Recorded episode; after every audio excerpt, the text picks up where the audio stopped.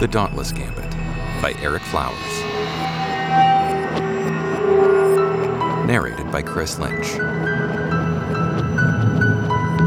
Episode 33 A Real Mission. Decker kicked his feet up onto the central console of the Matilda's command bridge, leaning the scene back so far he was almost reclining. He took a drag off his nether cartridge, the Mintarid blend, extra strong, and waved his free hand in the general direction of the large vid screen mounted to the hull. Selly, access every available feed being broadcast from or about Senali, neighboring planets too. Visual only for now. I just want to see what this corner of the fringe thinks is newsworthy. Sullivan half turned in his seat, eyes narrowing in Decker's direction. Every feed? I fear you may need to narrow things down. Not even the new transmitter has that sort of bandwidth, and the repeater node roaming fees are not insignificant. Decker closed one eye and took another drag off the nether. He turned his head toward Sullivan and smiled broadly. I trust your judgment. Pick anything that looks interesting. I don't mind spending a few credits to make sure orbit is clear. Sullivan shook his head and turned his attention back to his console. The Matilda was half day away from their drop coordinates, which itself was a half day of conventional spaceflight from Senali. Samantha had wanted to drop closer to the planet, but the co captains had refused. They were going to get a good look at the situation from afar before committing to any course of action. Samantha and Eliza had started sorting the Matilda's current inventory of things that go zap and boom in the crew lounge, leaving Manu, Sullivan, and Decker on the bridge. You're just wanting to use the new transmitter, aren't you? Manu said from the pilot station. Decker tipped his feet to the side, looking past them toward Manu. Hey, most of the time things are breaking down or working in some sort of reduced capacity. You'll excuse my excitement for something that is new and actually works. Manu opened up a channel to the power plant. Ev, Decker wants you to know he really appreciates your sticky fingers. The intercom squawked and screeched. Oh, yeah? Hey, only the best for Matilda, Heavy's voice called back through the speakers. Decker stretched his arm across the table, barely reaching the call button with his fingertips. That's right, big man. It's coming through as clear as can be. With this kind of luxury, well, I feel like I'm on that yacht. I think that has more to do with the nether, Manu mumbled. Decker looked through the gap between his propped up feet at his business partner. It's all mind over matter, Manu. If you don't mind, it don't matter. Decker took another long drag. He was in no mood to suffer through another round of drop sickness when they exited jump space without something to take the edge off. The nether from Mintarid was strong enough for that purpose, but he needed to make sure his mind would be clear once they reached Senali orbit, and he needed to do any serious thinking. I'm not seeing anything of concern on any feed. Standard fringe politics, regional celebrity gossip, local system news. All looks fairly normal. Any stories regarding the Imperium are being treated as something foreign, distant, and to be spectated, not participated in, Sullivan said. Decker swung his feet off the table and spun the chair to face the pilot station. Hear that? Imperium troubles are far away. The ship is fixed up, better than before even. All we had to do was agree to Samantha's crusade and risk everything we have, including our lives in the process. Which isn't a lot different from what we'd be doing anyway, only it would be for some corporate contract. He patted his hand gently on the console. At least now, we're doing something that feels worthy of the trouble. And a considerable amount of trouble it is, Sullivan murmured from his seat. Decker snorted, spinning to face his navigator. Ah, come on, Selly. Wouldn't this all be the Creator's will? You're a believer. Isn't that how it works? Decker asked with a grin. No, that's not how it works, Sullivan said. He turned to face Decker straight on. Life is a pathless land. The Creator endows us all with agency. We make choices and experience the consequences. Then we make new choices based on what we learned. The Creator teaches that as we learn from poor choices, we learn to make better ones. The accumulation of wisdom through folly is one of the core tenets of, well, of the beliefs. Decker nodded in agreement. Nether cartridge gripped between his teeth as he spoke. Right, right. Wisdom comes from experience. Experience comes from mistake. Well, can you send a little note to the Creator and say that we're plumb full of consequences and would love some of that wisdom? That is also not how it works.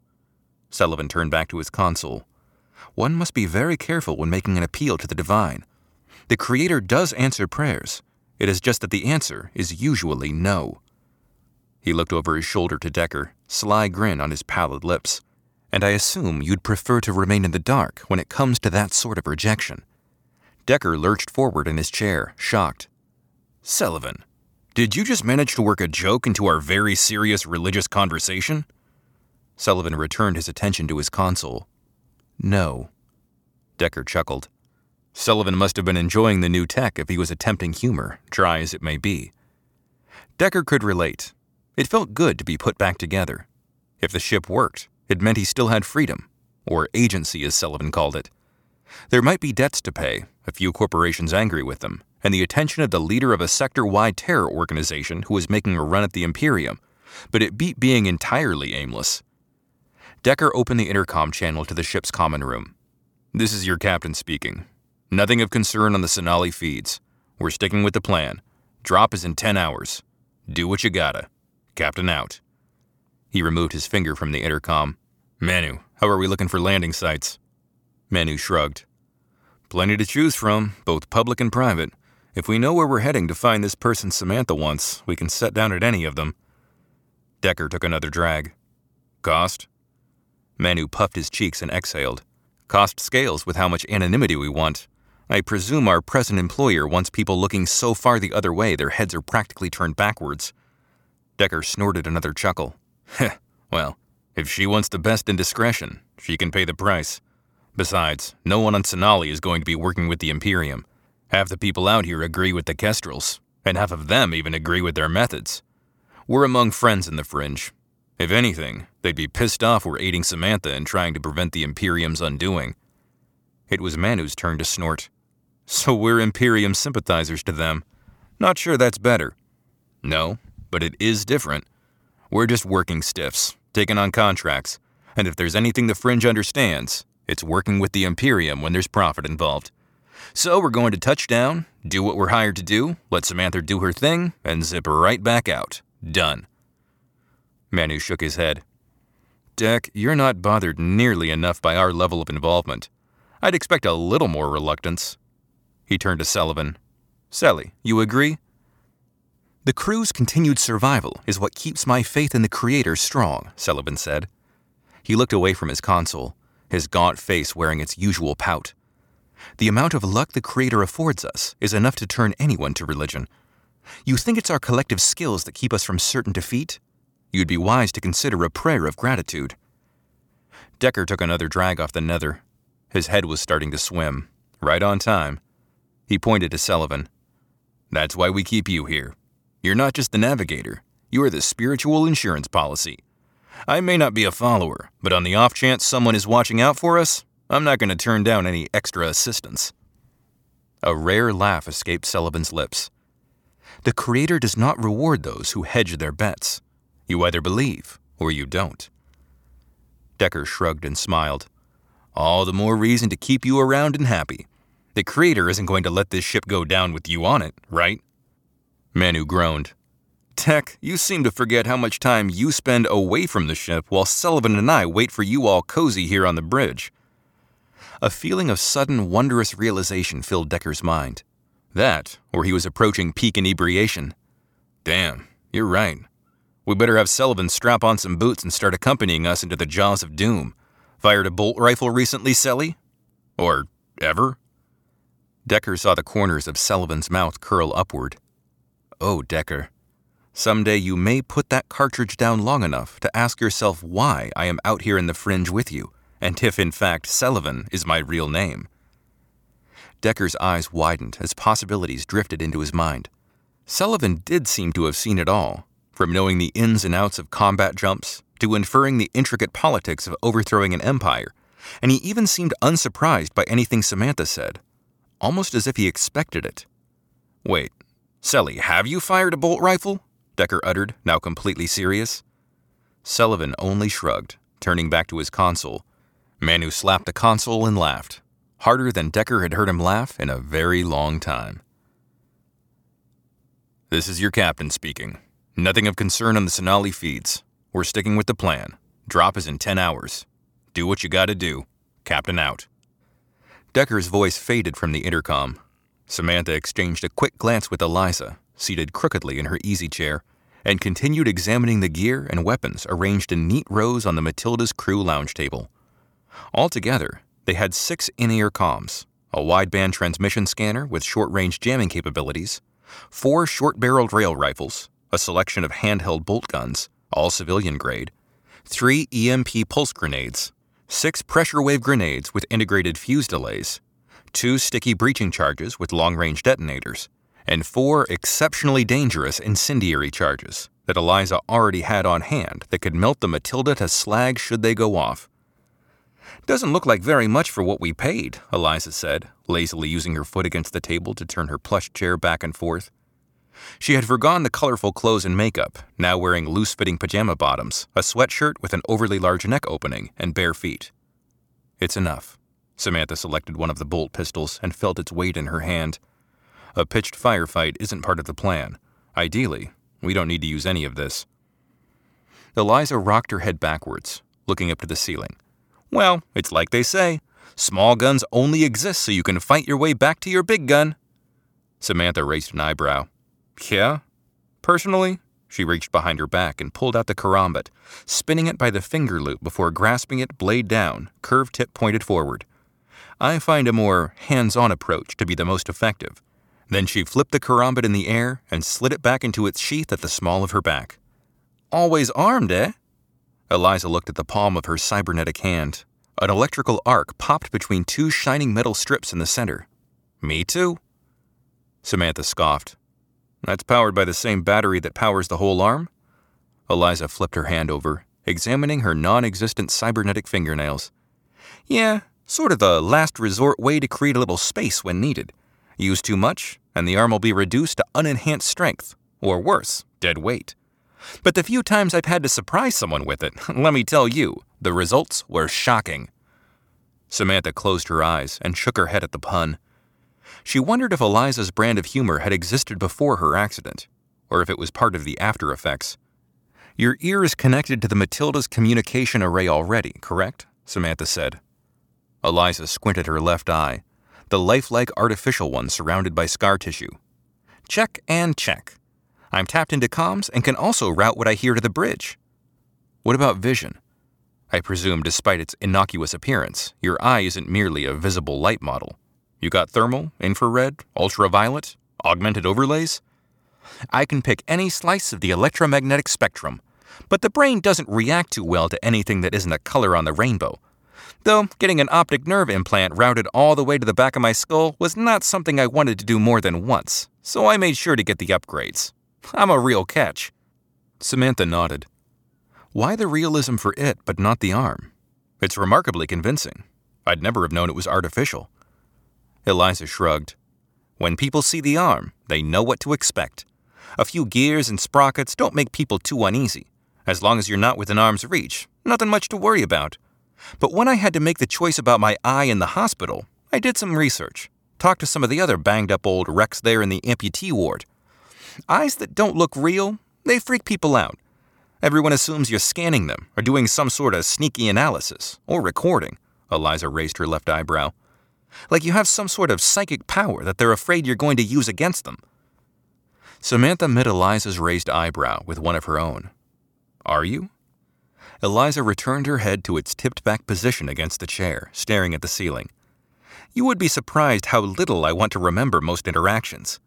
People think they're all so interesting. Most of the time, the biggest benefit is being able to turn off half of my auditory and visual senses and take half a nap. Samantha found herself grinning. Another joke that could be true. No way to tell with Eliza. I'm not surprised at all. I have ways I tune out as well though not quite as convenient as yours. Samantha put her hands on her hips, surveying the spread of hardware. When you're running your mercenary ops, how do you typically run communications through the ship? Eliza turned her chair back and forth. We get the comms all opened up, and Manu and Selly direct traffic from the command bridge. Deck and I are usually on the ground together. Not too many things that need us to be separated. We're more of a budget outfit. Not a real fancy setup like you're probably used to. It's better than nothing. Even if the Matilda could monitor from orbit, not sure I'd want it too far away should we need egress. As long as someone is on the ship monitoring intel and feeding it back to us, we can improvise the rest, Samantha said, suddenly feeling Julian's absence. Julian was supposed to be the one watching, providing her with information and counsel in the moment. Samantha didn't normally have to worry about where the edge between danger and failure was. She just had to push forward and wait for Julian to use the tone of voice that meant he was no longer acting as just the voice of reason, but as her voice of self preservation. Without Julian, Samantha would have to monitor herself. We're going to be quite the little outfit. You'll make a respectable mercenary crew out of us yet, Eliza said with a laugh. Samantha's mind went back to their Mintarid encounter. Eliza had played her role well, fitting in nicely with Samantha's own cavalier approach. But that only added to her worry about lacking Julian's level headedness. The last thing she needed was more encouragement to disregard dangers. Samantha took a slow breath, pushing the thought from her mind. Julian had done his best to give her an advantage, and it was waiting for her on Senali. She looked to Eliza. There's something waiting for me on the surface. Before I left Kestris, the same person who helped me leave arranged for some agency tech to be misplaced and redirected here the type of classified tech that keeps things easy and quiet. Classified toys, huh? Like what? Eliza said, her eyes flaring wide with excitement.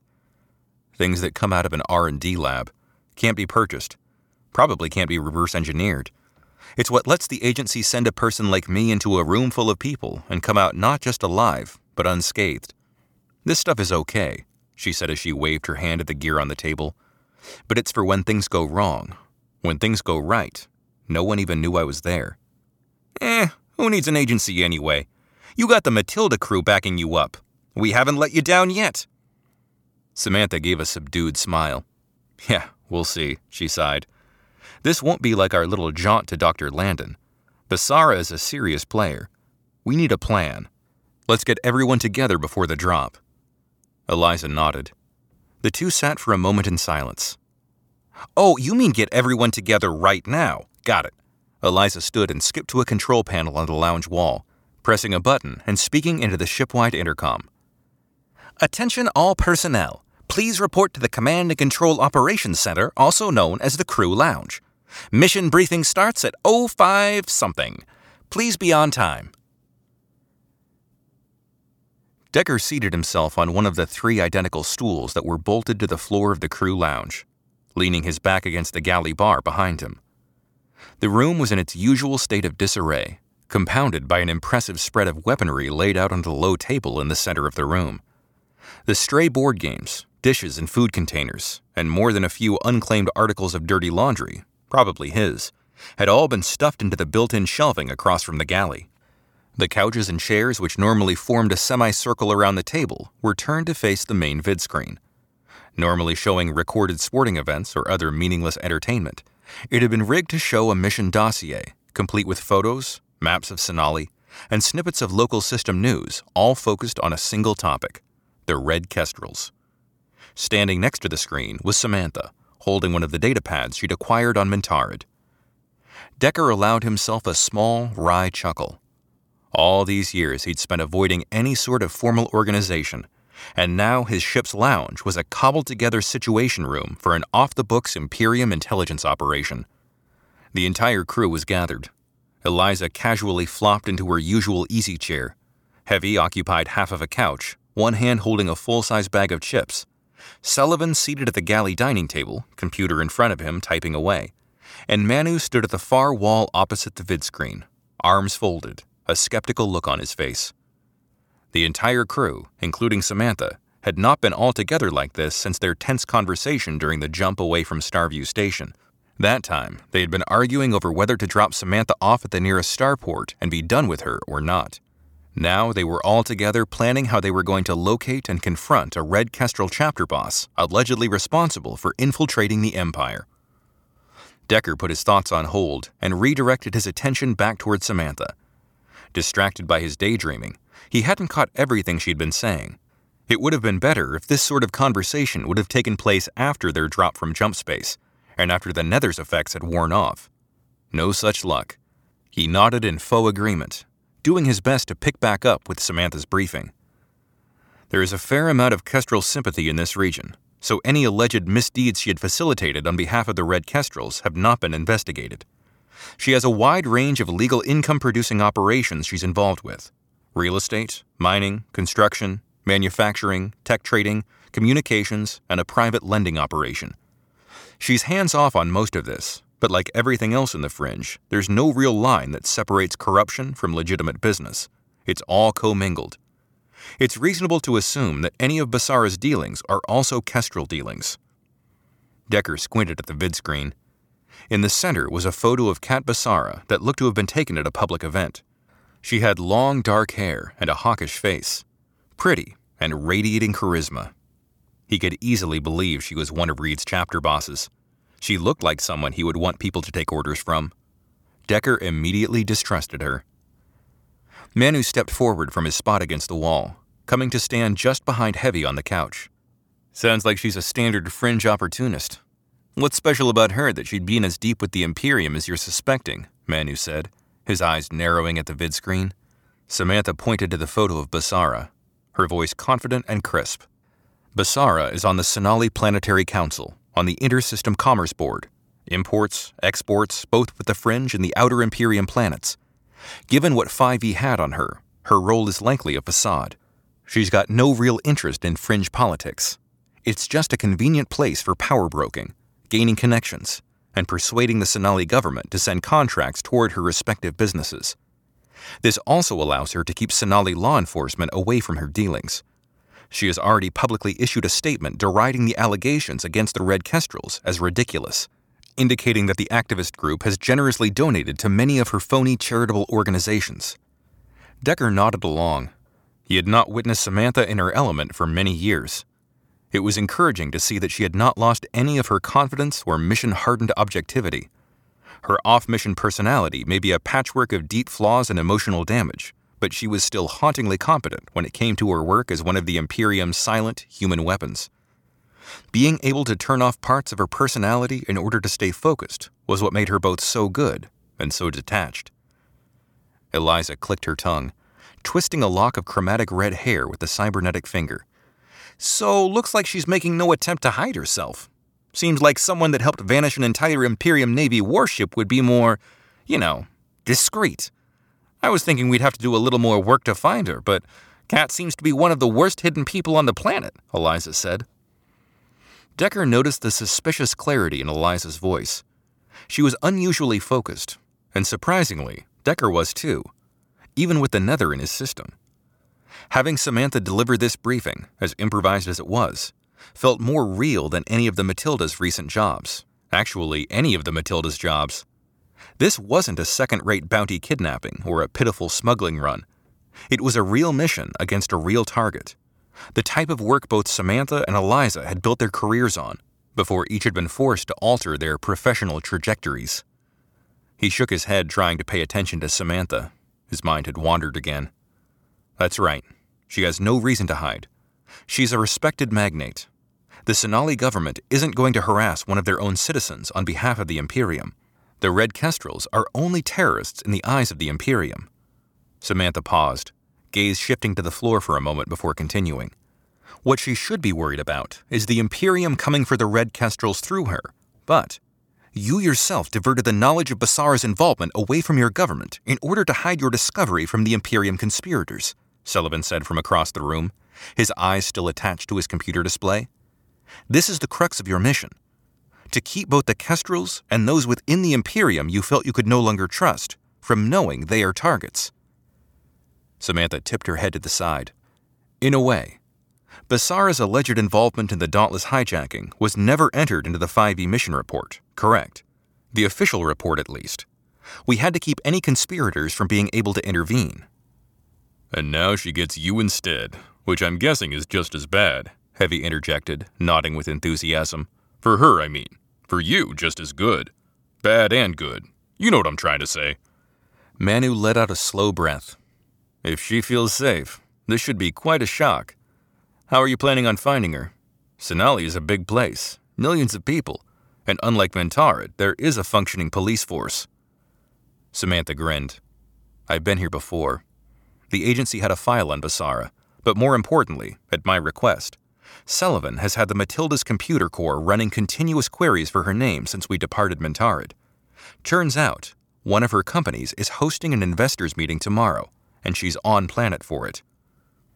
Manu folded his arms, eyebrows furrowed in what Decker knew indicated he was impressed. How did you learn this? Manu asked. Heavy turned, looking up at Manu with glee. How do you think? Spy stuff. Samantha tapped her datapad, and the image on the vid screen changed, showing several paragraphs of text. It was in a press release. She's one of the hosts. Like I said, Basara is not hiding.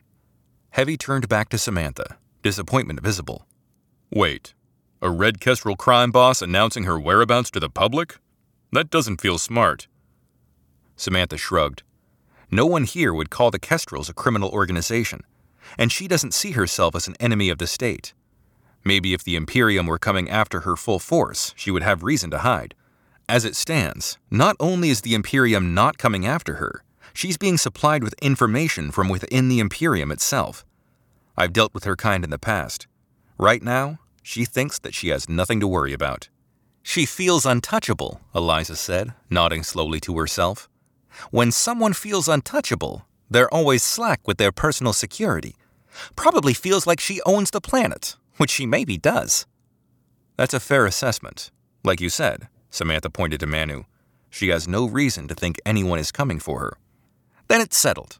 Pull a bag over her head, throw her into a van, tie her up in the cargo bay until you get what you want out of her, Eliza said through a positively demonic grin. A shudder of familiarity that even the nether couldn't dull ran down Decker's spine. He shook the memory from his recent abduction from his mind. Let's be a little more specific than that. Finding someone who is in hiding won't be hard. We know that. But what's the actual plan once we're on the ground?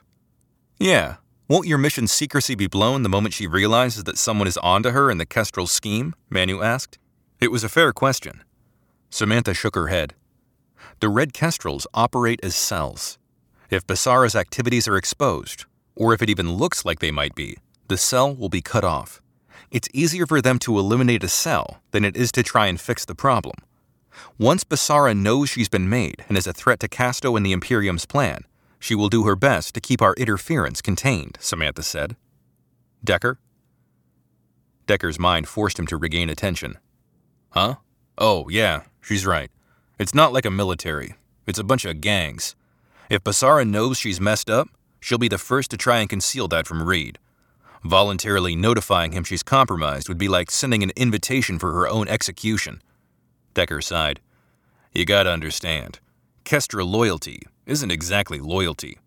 Her first instinct is going to be to protect herself and her local chapter, which means withholding any information that could get her in trouble.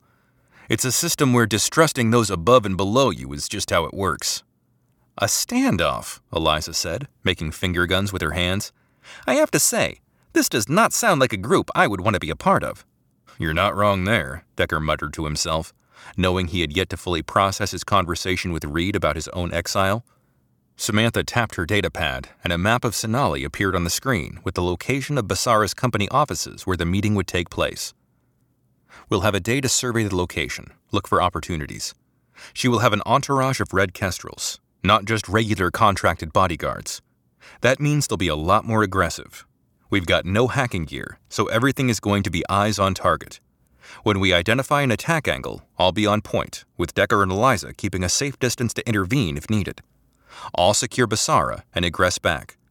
I want the presence of the Matilda and the rest of you kept secret. If all goes well, they will think they were hit by just a single person. And if it goes poorly, Manu said. Another fair question. Decker tried to summon an expression, as if he'd just been about to ask it as well, unsure if his nether relaxed face could pull it off. If it goes poorly, I'll issue an abort order and you will leave me behind, getting the Matilda to safety and waiting for me to send a rendezvous point once I've extricated myself from the situation. Samantha looked at each of the crew members. We are not an assault team. There's no backup here. So if I can't get in and out on my own, well, Samantha shrugged. I don't want this ship and the rest of you compromised, or none of us will be getting out. The somber statement brought a hush to the room, even Eliza seemed to maintain her attention. Decker exhaled audibly. This was the job he'd agreed to, though thinking back to opening that message on Clarita Station, he wasn't sure he'd have agreed if he'd known this was where they were headed. Okay, How are we running it? Decker said, feeling the responsibility of having accepted the job. Samantha nodded. When we're on the ground, it's myself, Eliza, and you in a rented vehicle. Manu and Heavy will be keeping the ship ready for immediate takeoff or repositioning. Sullivan will be acting as controller from here on the Matilda. Comms will be open, and he'll mediate the conversation and stay on top of any local chatter broadcasted on public feeds. We won't be able to sniff anything from Senali law enforcement or encrypted channels. Decker looked at Sullivan and raised an eyebrow. You're joining in on the up? I like that idea. A spiritual proxy. A mutually beneficial agreement was reached in exchange for my enhanced participation, Sullivan said, grinning. Yeah? And what's that? he asked, narrowing his eyes, first at Samantha, then at Sullivan. Sullivan gestured to Samantha. There's one thing we have to do the moment we touch down planetside, Samantha said. Before I left Kestris, a friend arranged for some agency equipment to be shipped to a storage facility on Senali. I told Sullivan he could have a look at it and see if there's anything we can integrate into the Matilda to help us reach our objectives. I don't know what was sent, but it's the type of stuff I'd have on a real mission. Ah, this is a real mission, Eliza said with a raised finger. We're the best team on this ship. A thin smile formed on Samantha's lips. I would hope so. This mission is going to be short. We locate Basara, detain her, extract information from my collaborators back on Kestris, and get out. We can be off of Senali and back into jump space before Basara can react. She'll have no choice but to cover up the raid to keep Reed from silencing her permanently. Decker nodded. His nether haze was nearly gone. That, or not even the chemical relaxants, could dampen the anxiety he felt. And then we're square, and have fulfilled our side of the deal, right? This was the job you hired us for. Samantha nodded. Then we're square. This won't be nearly finished but further involvement will be up to you. Decker bit the inside of his cheek, folding his arms across his chest. He didn't know how he was going to spend his time once they were through on Senali, but he did know he had an access code for touching down on Jerdari, a secret weapon he had no idea what he would use for or against, and his window of opportunity to use it was quickly closing. He forced the worry from his mind and clapped his hands. Okay then, Looks like the Matilda operations team is going to get to prove what they're capable of. What is up, everybody? This is Erik, and thank you for listening to episode 33.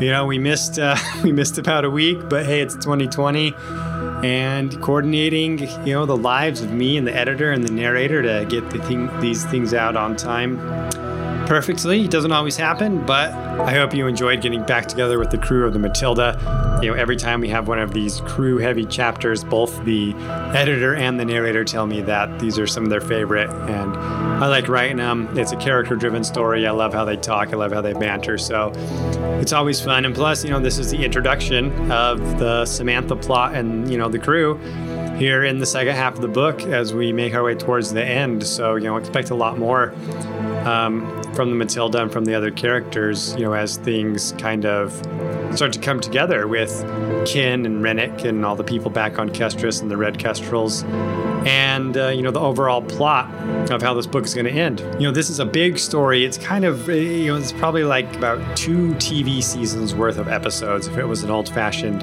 you know, 26 episode hour long TV show. That's how I wrote it. That's why each episode is encapsulated and contained so that when you listen for the, you know, 35 to 45 minutes, you get a whole story arc all told at once. And so soon we'll be seeing the return of Gallo, of um, Defense Minister Archer, some of those characters. We'll see Clark again, Major Drake, Julian, of course, Kin, Yadav. Um, that's kind of like the season two cast that's now been added and it's going to ramp up and we're going to start to broaden the depth of the characters but narrow the plot down into that final question of what is the gambit part of the dauntless gambit and what is you know gallo had been up to all this time so stick around because the episodes are going to keep coming.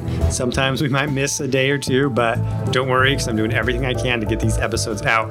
Today it's Sunday, November 15th, and I was rewriting a huge climactic episode, um, episode 39, which is a big one. I can't say what it is, but you're going to love it. So, you know, you're probably subscribed by now. You can go check me out on Amazon if you want to get the paperback. Uh, go to my website or email me, erik at erikflowers.com. Erik spelled with a K. Let me know what you think. Uh, if you have any questions about the show or characters or anything else, I'd love to hear from you. And otherwise, we will definitely see you this Thursday for episode 34 because I already have that one recorded and ready to go. So I'll see you next time.